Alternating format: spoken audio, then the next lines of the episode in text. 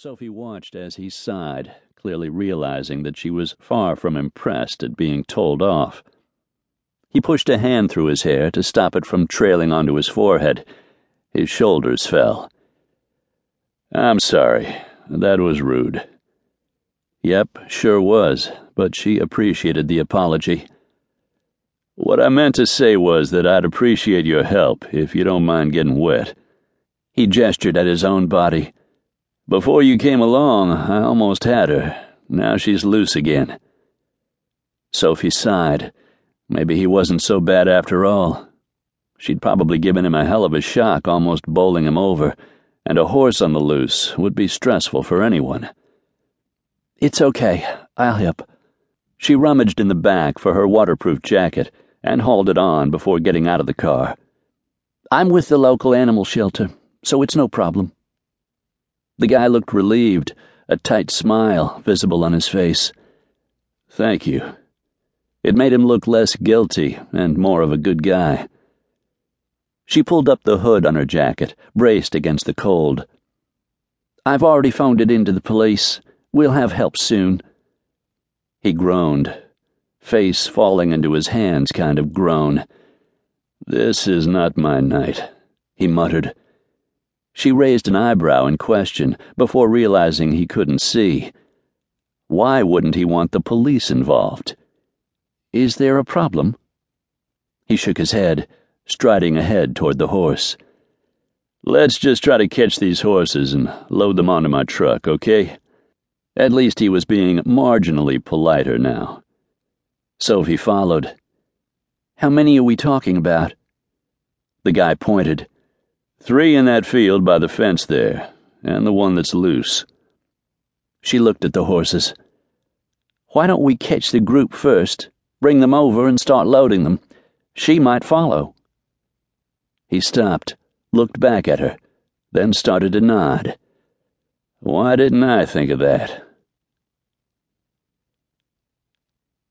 Lark Anderson looked over the woman who'd almost run him over and who was now his unlikely savior.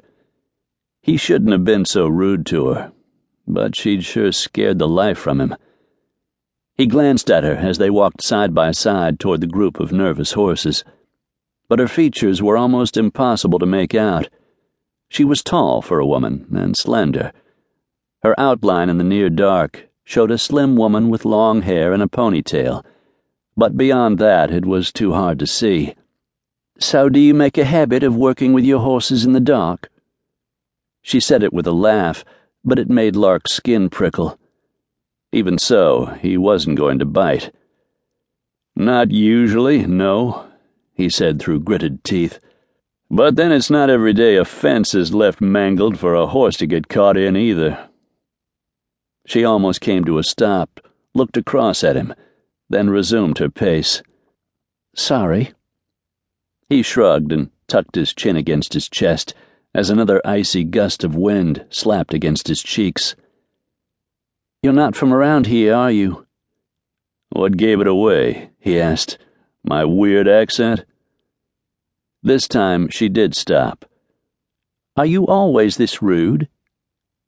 Lark shut his eyes for a heartbeat and sighed, pleased she couldn't see his face properly. I'm sorry. It's been a long night. She didn't say anything.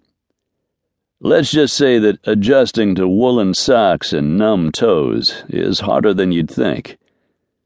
She laughed. He was pleased that she was laughing at him rather than walking away, and he couldn't have blamed her for getting back in her car, blasting on the heat, and driving away. As opposed to. This time Lark laughed.